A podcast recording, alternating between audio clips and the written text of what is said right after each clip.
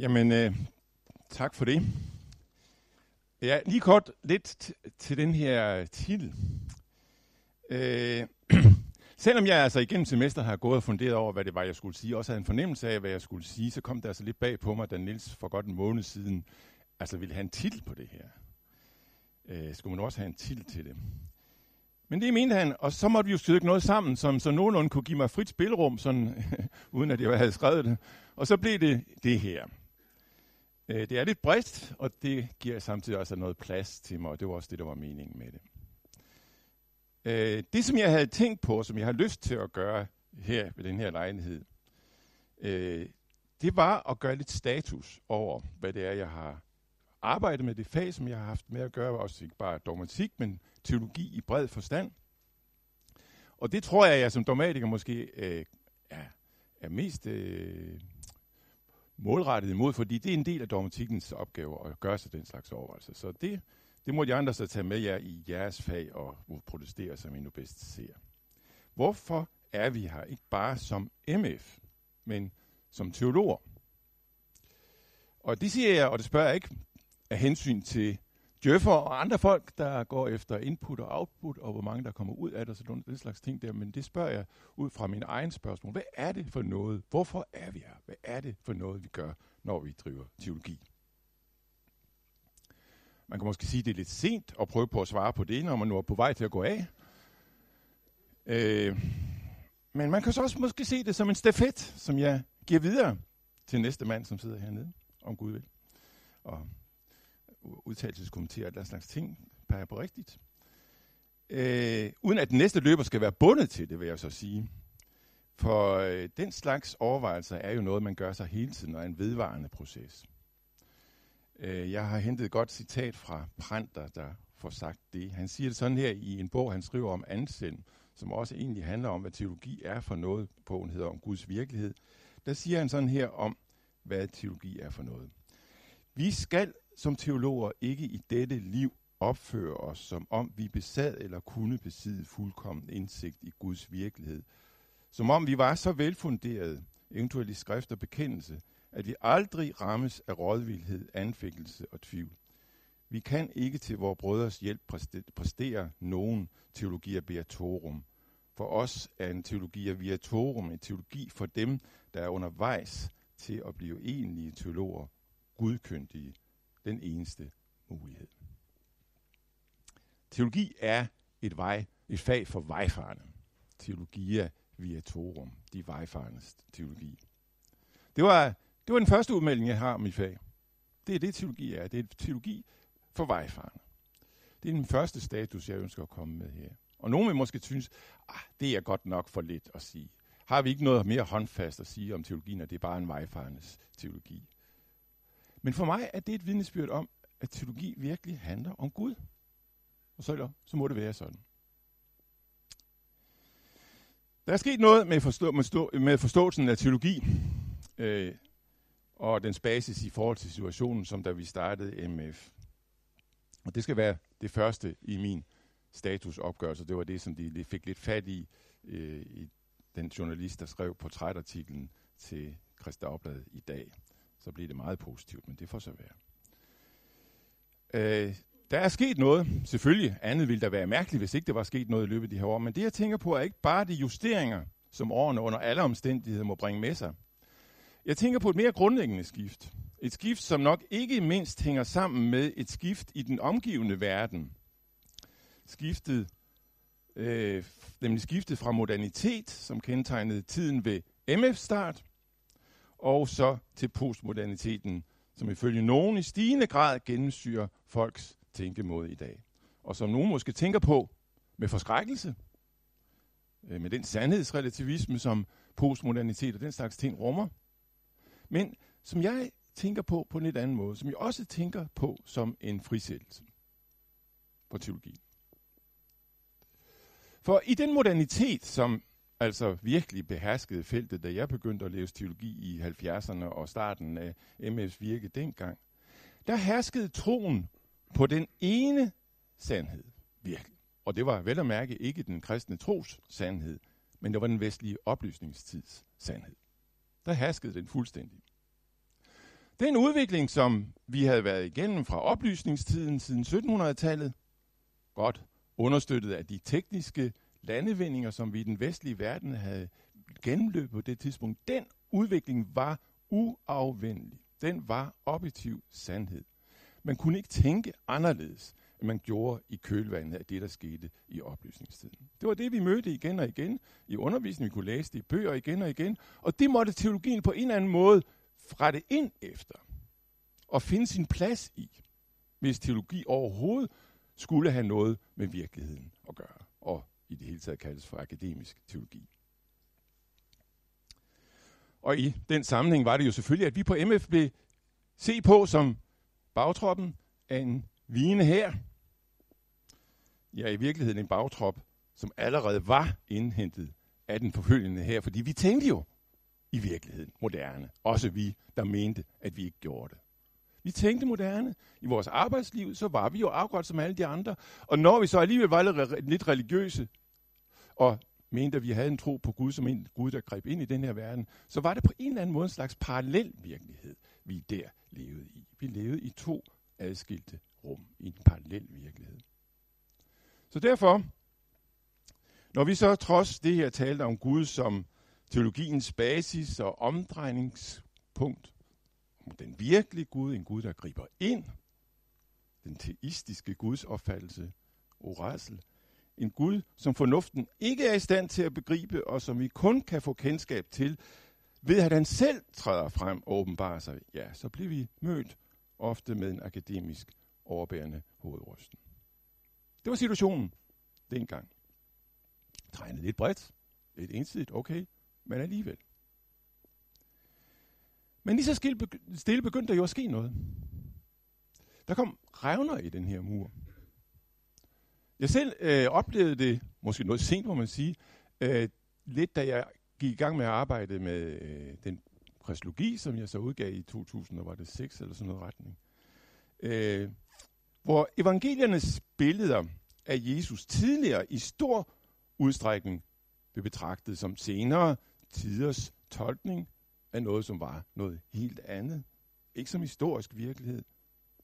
Ja, så mødte jeg hos den ene efter den anden af fremtrædende nytestamenter der i slut 90'erne og begyndelsen af 0'erne altså. Øh, folk, der på historisk basis, uden problemer, kunne operere med en Jesus, der uddrev dæmoner, helbredte syge, opfattede sig selv som messias, jeg til og med som Guds søn, og ikke bare konservativ og kirkelig teolog. Det var på en eller anden måde blevet okay at snakke sådan om Jesus.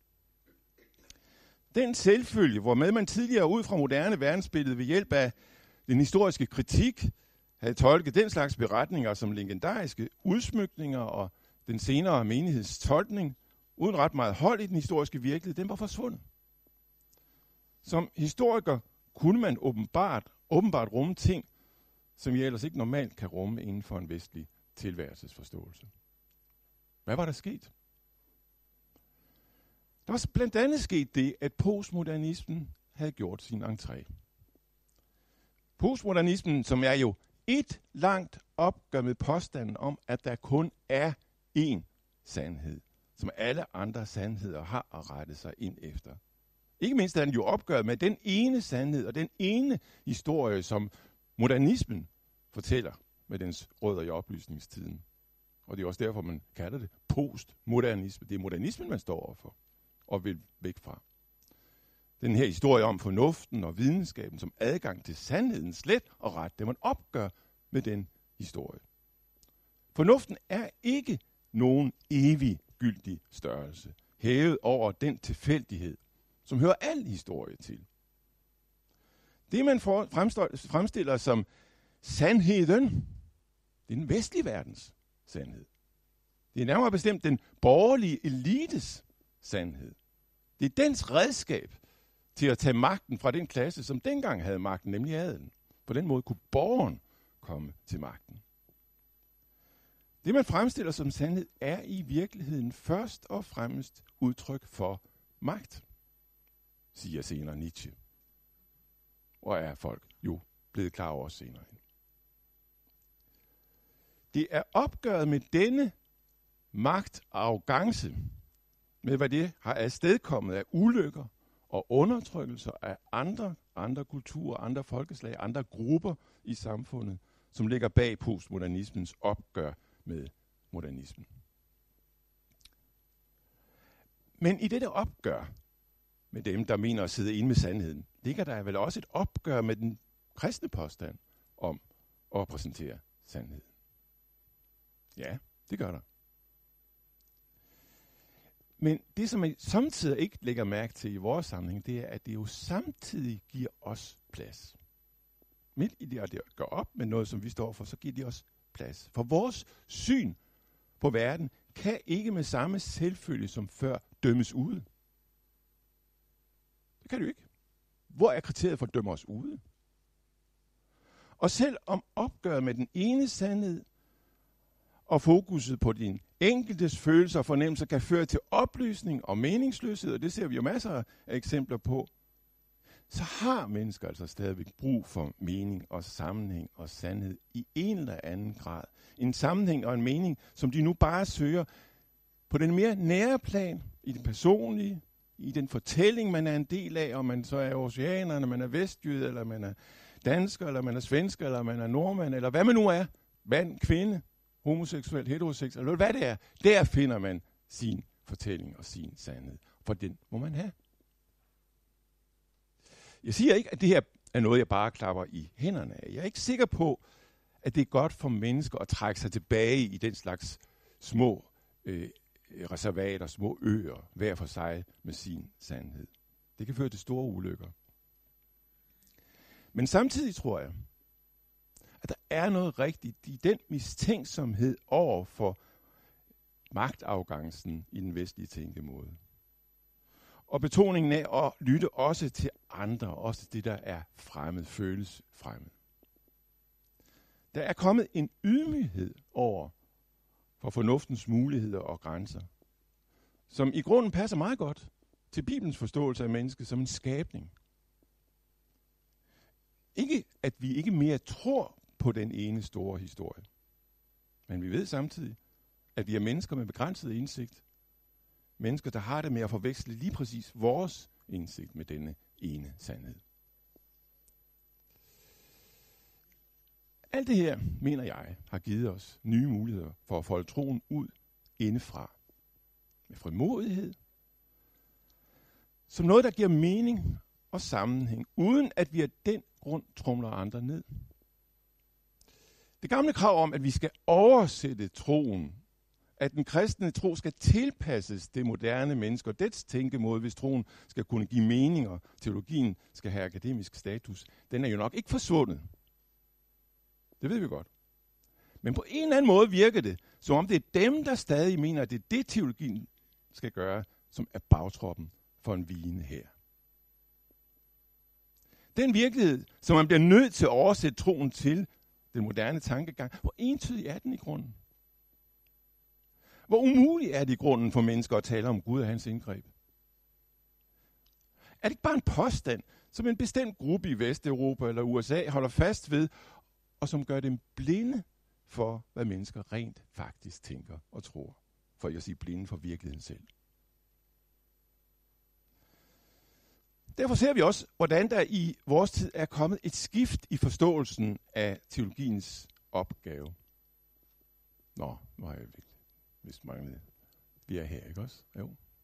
Et skift i forståelsen af teologiens opgave, som lægger mere vægt på den kristne tro som en bestemt tro, med en bestemt basis, med tilknytning til en konkret historie og en konkret bekendelse, der ikke bare kan oversættes og skiftes ud. Sådan er der fremtrædende og toneangivende teologer, ikke mindst i USA og Storbritannien, der siger, jeg tænker på skoler som liberal theology eller postliberal, postliberal teologi, med folk som George Lindbeck og Stanley Hauerwas og andre, eller på en retning som Radical Orthodoxy fra England med John Milbank og andre. Fremtrædende skoler, virkelig toneangivende i vores tids teologi.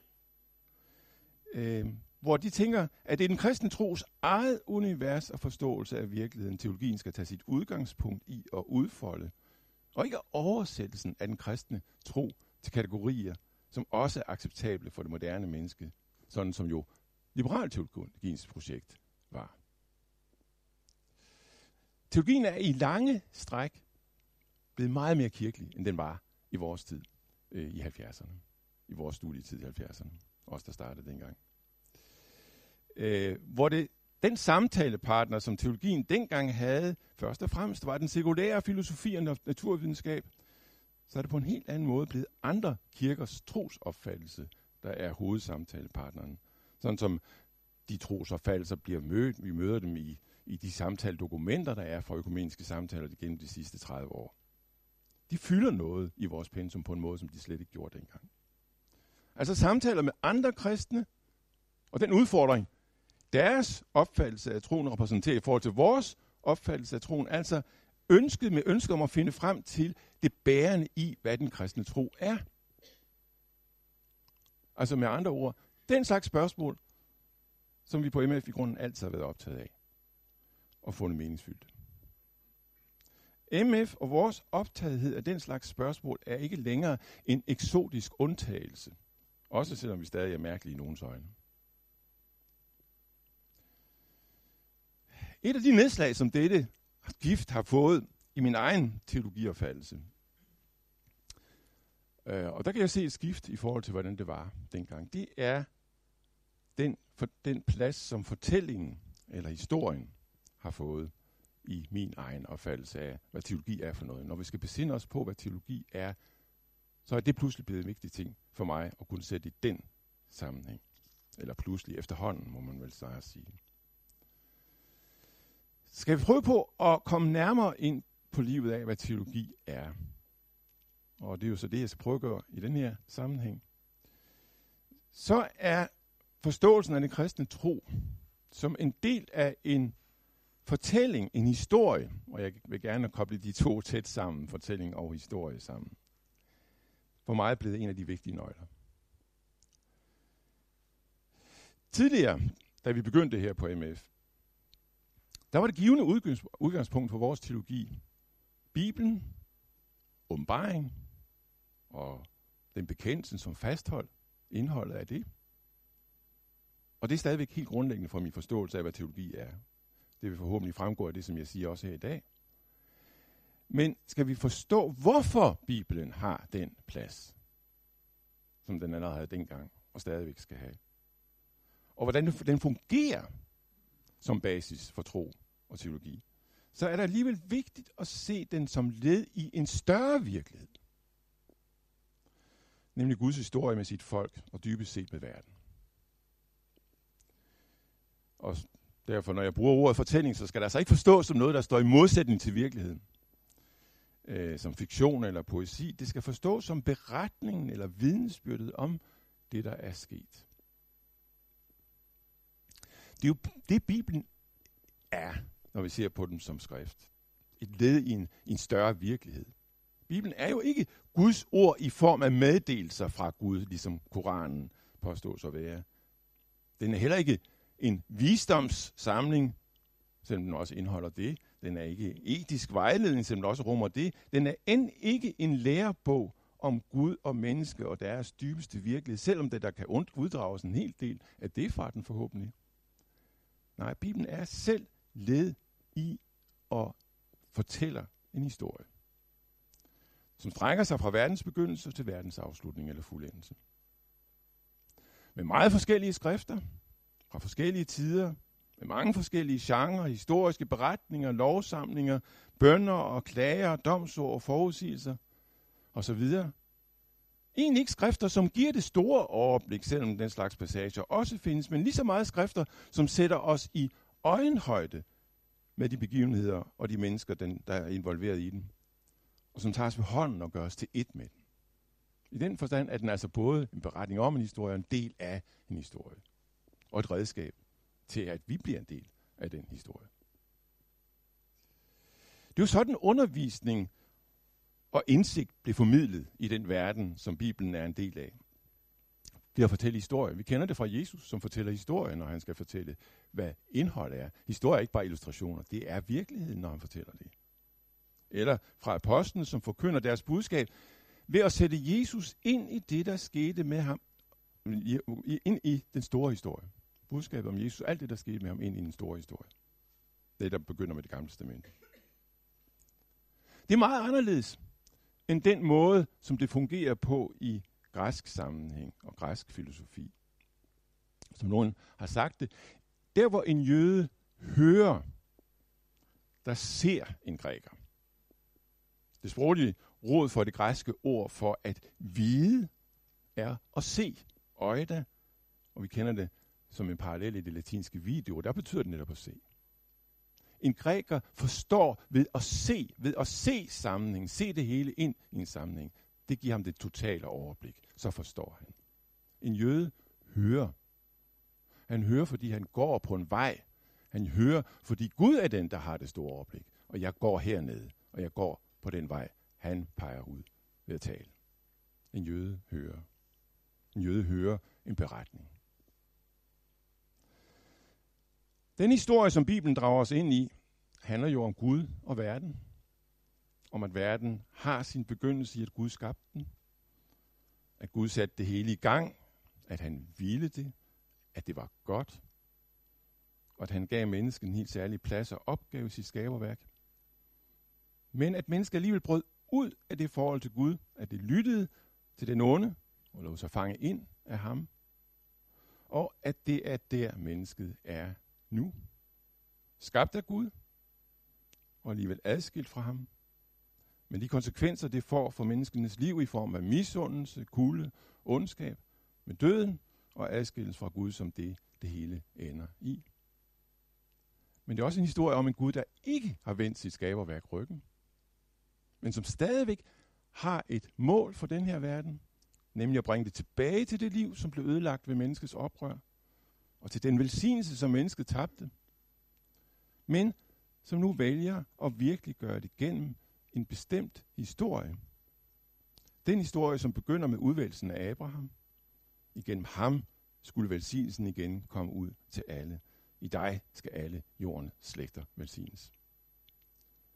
En historie, som jo bare ser ud til at vende blindt, hvis vi læser det gamle testamente. Godt nok begynder den stærkt og højt med Guds udvælgelse og førelse af folket, men siden går det jo imod opløsning, fangenskab og landflygtighed. Men hvor vi så får vendepunktet med Jesu komme, hans forkyndelse af Guds rige, hans død for sønder, hans sejr over døden som vejen ind til et nyt fællesskab med Gud, og som en foregribelse af den endelige virkeliggørelse af Guds mål for sit skaberværk. Det er det her, som er rammen for vores tro. Det er det lys, vi forstår virkeligheden. Det er på basis af det her, at vi lever vores liv i verden, og prøver at forstå os selv og den. Det er lys af det, at vi finder sammenhæng og mening. Det er gennem det, vi får lys over, hvorfor der er ondskab og godhed. Og hvorfor vi er her, hvilket liv vi skal leve, og det er derfor, vi fastholder håbet. Det er her, vi får nøglen til den gåde, som mennesket er for sig selv. Ikke i form af filosofi, men i form af en historie. En historie om alting. Filosofer og naturvidenskabsfolk kommer med bud på noget af det her og søger ud fra det og finder redskaber til at komme videre. Og det er bestemt ikke, fordi vi mener, at alt, hvad de siger, er forkert. Gud har givet os en fornuft, hvor vi skal bruge den. Men vi tror ikke, at de har nøglen. Mere end brudstykker kan de ikke komme med. Nøglen tror vi, at vi har i denne mærkelige historie fra skabelsen til Kristi synlige åbenbaring med centrum i Jesu liv, død og opstandelse.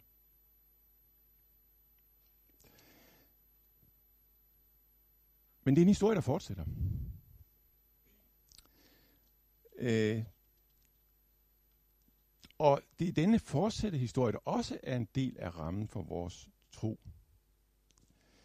Øh, det handler ikke bare om den bibelske historie, om GT's og Nytestament, Gamle Testamentets og Nytestamentets historie. Men det er en historie, der fortsætter, som jo handler, den handler om den historie, som først slutter med dommen og Kristi genkomst, sådan som vi jo bekender det i troen, som sammenfatter den her historie.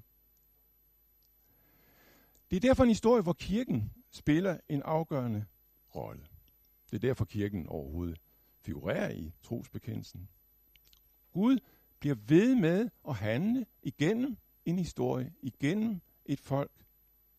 Det er jo Nytestamentets tydelige perspektiv på kirken og dens virkelighed, når for eksempel apostlen Peter taler om de kristne som et udvalgt folk, en kongelig præsteskab, et helligt folk, et ejendomsfolk i 1. Peter 2.9, som jo i det gamle testamente bliver brugt om dette jødiske folk og dets stilling i Guds plan. Nu er det sagt om de kristne også. Hemmeligheden i Guds gerning i verden er stadigvæk udvælgelsen af dette folk. Det var perspektivet for Guds udvælgelse af Abraham, så mærkeligt og fornuftsstridigt det lyder, at Gud skulle handle med verden igennem udvælgelsen af ham og hans slægt. Men det er også perspektivet for, at han i dag samler sig et folk. Kirken er hemmeligheden i Guds gerning med verden. Og det hænger sammen med, at historien aldrig bare er et bagtæppe for, eller en pædagogisk illustration af det bibelske ord. Historien er meget mere. Det er ment så meget mere. Historien var og er et nødvendigt redskab for, at mennesker kan lære Gud at kende. Det gør vi mennesker, ikke bare ved at få nogle informationer, eller få en visdom formidlet om Gud, eller høre eller blive undervist i hans ord, eventuelt understøttet af synlige tegn og en historie. Nej, det gør vi ved at træde ind i en sammenhæng, i denne her historie. I det gamle testamente taler man om pakten som rammen for Guds forhold til mennesker. Men det samme gør sig også gældende i Nyt Testamente. Gud binder sig til mennesker, og mennesker binder sig til Gud og træder dermed ind i et liv ved nogle bestemte rammer. Det handler ikke bare om en meddelelse af viden, ja ikke engang om en grundlæggende møde med Gud. Det handler om, for nu at bruge måske lidt slapt og lidt for tyndt ord, en inkulturation i en anden sammenhæng. Og det hænger så igen sammen med den virkelighed, som vi kristne bliver ved med at insistere på, når vi taler om mennesket og dets situation, nemlig synden eller afsynden, den afstand, der er kommet mellem os og Gud. Den sidder dybt i os alle. Og den forsvinder ikke bare. Øh, vores automatreaktion, når vi mødes i udfordringer, af udfordringer i livet, er ikke, at vi stoler på Gud som den, der sørger for os og tager sig af os, sådan som vi ellers var skabt til, og som Jesus taler om det i bjergprædiken. Vores automatreaktion er bekymringen og sikringen af os selv. Fordi vi har mistet tilliden til Gud som den, vi over alle ting frygter og elsker og stoler på, som Luther siger det i sin lille katekismus. Men de følgevirkninger, som det får, når den her virkelighed er der, og den er der, i form af misundelse, i form af fjendskaber, i form af optagethed af penge og bekymring. Det er vores egentlige problem. Og det skal der meget mere til, end bare den rigtige information til at gøre noget ved. Der skal en omvendelse til. En omvendelse, som ikke er gjort en gang for alle, men som bliver ved livet igennem. I en konkret sammenhæng, hvor vi møder Jesu ord i dets radikale anderledes og afsløring af os, og hvor Jesus helt konkret kommer til os og rækker os det liv, vi ikke har i os selv, og hvor vi i samlivet med andre formes til at leve i det her ord. Der alene er der mulighed for, at det kan ske. Det er i høj grad også den historie, der er teologiens ramme og horisont og som den skal udruste til at være en del af. Teologien har med en konkret virkelighed at gøre, ikke bare med fortidige ord og tanker. En virkelighed, som vi står midt i. Teologien er der for at hjælpe os til at leve i den her virkelighed i dag, i Guds historie i dag. Fordi det er i denne konkrete historie, i dette konkrete liv, at vi overhovedet lærer Gud at kende. Det er ikke mindst, den insisterer på, at der kun er igennem et konkret liv og en indlejring i en konkret historie, at vi mennesker kommer i forbindelse med tilværelsens inderste virkelighed, der udgør teologiens udfordring til filosofien, og dens rent tankemæssige forhold til sandheden. Sandheden i omfattende forstand kan aldrig, har aldrig kun med tanker at gøre, men med et liv og en livsretning at gøre. Jeg tror, at vi i vores del af kirken har en del at indhente, når det gælder dette nutidsperspektiv på teologien. I hvert fald så har jeg det. Ikke at vi skal kaste os i armene på den teologi, der for alt i verden vil være nutidsrelevant, fordi man har mistet troen på den bibelske historie som omdrejningspunktet for, for verden. Men det hører til teologiens opgave at hjælpe os som kristne og kirke til at finde vej i dag. Fordi kirken og dens liv i dag er en del af Guds frelsesråd. Hans historie med verden. Der kunne siges meget mere om Guds historie som ramme for at forstå, hvad teologi er. At det for eksempel gør beskæftigelse med andre kristne, har tænkt op igennem historien og tænker i dag særdeles meningsfyldt, fordi de jo også hører med til den her historie. Eller at teologi dermed aldrig kan løsrives fra det at være en del af en konkret trosmæssig sammenhæng. Med gudstjeneste og bøn som foretegn, selvom teologi selvfølgelig er andet og mere end bare personlige følelser. Og for det tredje, at det kunne være okay, ja måske til og med vigtigt, at beskæftige sig med helt aktuelle samtidsspørgsmål. Ja, til og med politik. Fordi den verden, vi skal være kristne og kirke i, lige præcis er den her verden. Men nu vil jeg så til sidst alligevel vende mig til Bibelen som basis og ramme for teologien. Øh, for det kan jo godt være, at øh, det, jeg indtil nu har sagt, har fået en og anden til at føle sig lidt utryg. Har vi nu ikke lige så stille fået skubbet Bibelen i baggrunden for den teologiske beskæftigelse?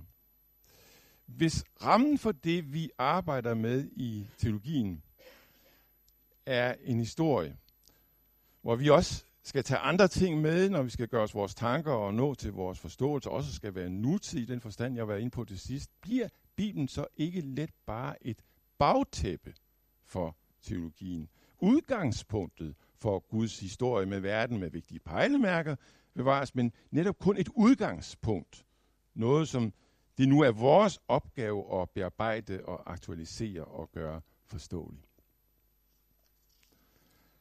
Sådan er det jo på mange måder i den katolske kirke, med øh, kirkens videreudvikling af læren i form af kirkens tradition som en afgørende del af Guds åbenbaring og vejledning, med Bibelen som bagtæppe, vigtig bagtæppe. Og sådan som det i udpræget grad er inden for det, vi med et bredt ord kalder for liberal teologi, med dens betoning af oversætte kristendommen inden for nutidig forståelseshorisont og fremstille den som en nutidig relevant tilværelsesfortolkning, selvom afstanden tilbage til Bibelen kan blive temmelig stor. Så er den plads, som jeg har givet Bibelen i det, jeg indtil nu har sagt, ikke alt for lille? Hvad bliver der af den plads, som Bibelen havde ved MF Start for eksempel, og som vel var dybt inspireret af det lutherske skriften alene? Hvad bliver der af dette alene her? For Luther var teologi simpelthen lige med skriftudlægning, har jeg læst mig til.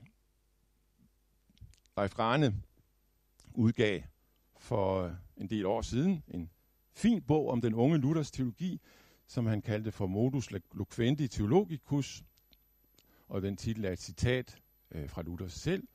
Måden at tale teologisk på, betyder det. Modus Loquendi Theologicus. Den er, bliver af Luther brugt om Bibelen. Det er Bibelens måde at tale på, som er den teologiske måde at tale på. Og Granes bog er også en minutiøs afdeling af, hvordan Luthers teologi øh, frem til 1518, det, det, det tidsrum, han arbejder med den der, udvikler sig i form af skriftudlægning. Det samme understreges mange andre, for eksempel af Pranter i en artikel, Luther als teologe, og så har jeg lige læst en bog, som jeg burde have læst for mange år siden, nemlig Knud Alsborgs bog, eller jeg ikke læst den hele, men læst noget af den, Knud Alsborgs bog, fine Ph.D.-afhandling fra 1996, The Identity of Theology, øh, hvor han siger noget af det samme med baggrund i en udlægning af om den trælbundne vilje og diskussionen med Erasmus der. Al ordentlig teologi er selvfølgelig baseret på Bibelen. Men Luthers teologi er ikke bare baseret på Bibelen, så man så uddrager nogle principper fra, for eksempel princippet om retfærdiggørelse af tro. og så tænker derudfra sin teologi. Teologi er i sig selv skriftudlægning.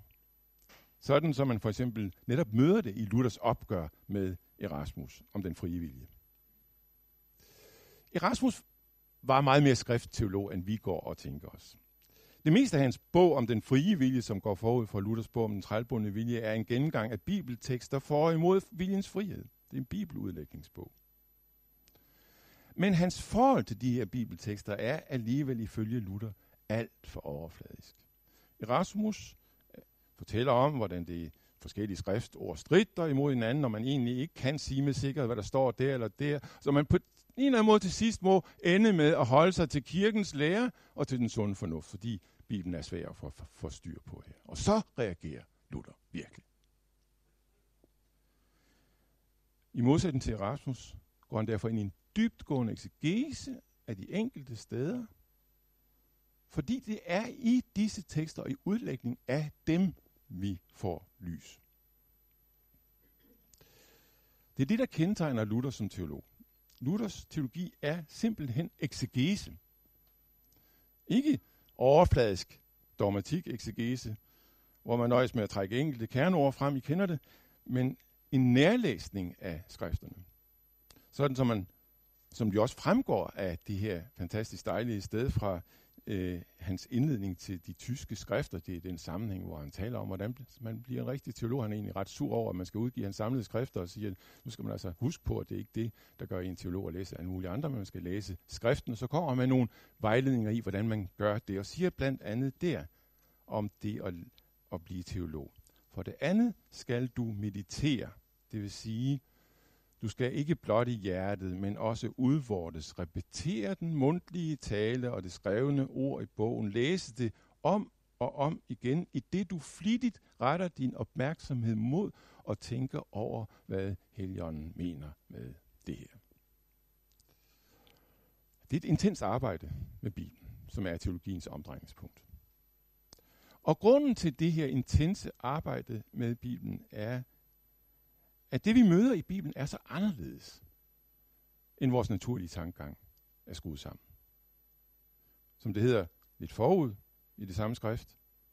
For det første skal du vide, at den hellige skrift er en bog, der gør alle andre bøgers visdom til dårskab, da den er den eneste, som lærer os om det evige liv. Derfor må du straks tvivle på dine følelser og fornuft. Vi har jo i Bibelen at gøre med en Gud, der kommer til os på den mest fornuftstridige måde og anderledes måde i en lille barn i krybben. I en mand, der hænger på et kors. Her kommer han i sin almagt. I sværhed. Som det hedder i et af de skriftsteder, som spiller en central rolle for Luther, nemlig første, okay, nu er jeg igen bagefter, første kor 1, 27-29,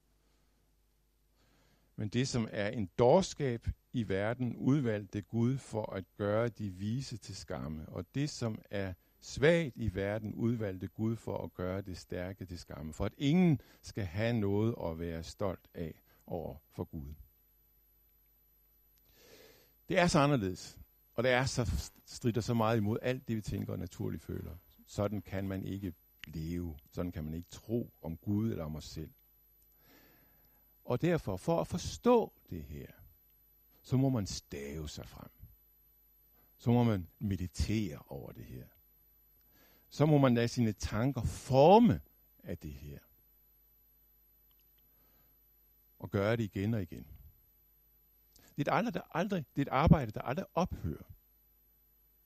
Som det også tydeligt fremgår af den fantastiske seddel, som vi finder på Luthers øh, ved dødsleje, og jeg tager kun en lille uddrag af den, hvor han siger, det er derfor et ufattigt under, vi har med at gøre.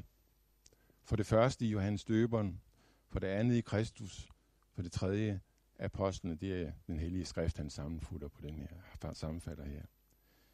Du skal ikke prøve at bemægtige dig denne guddommelige Eneide. Eneide, det var en stor romerske historiefortæller.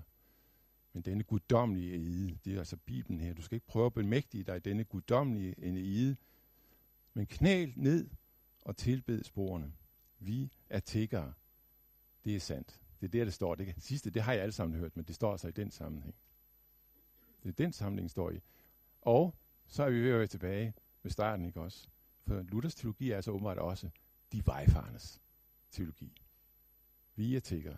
Det er sandt. Vi er på vej. Men er det ikke for ensidigt det her?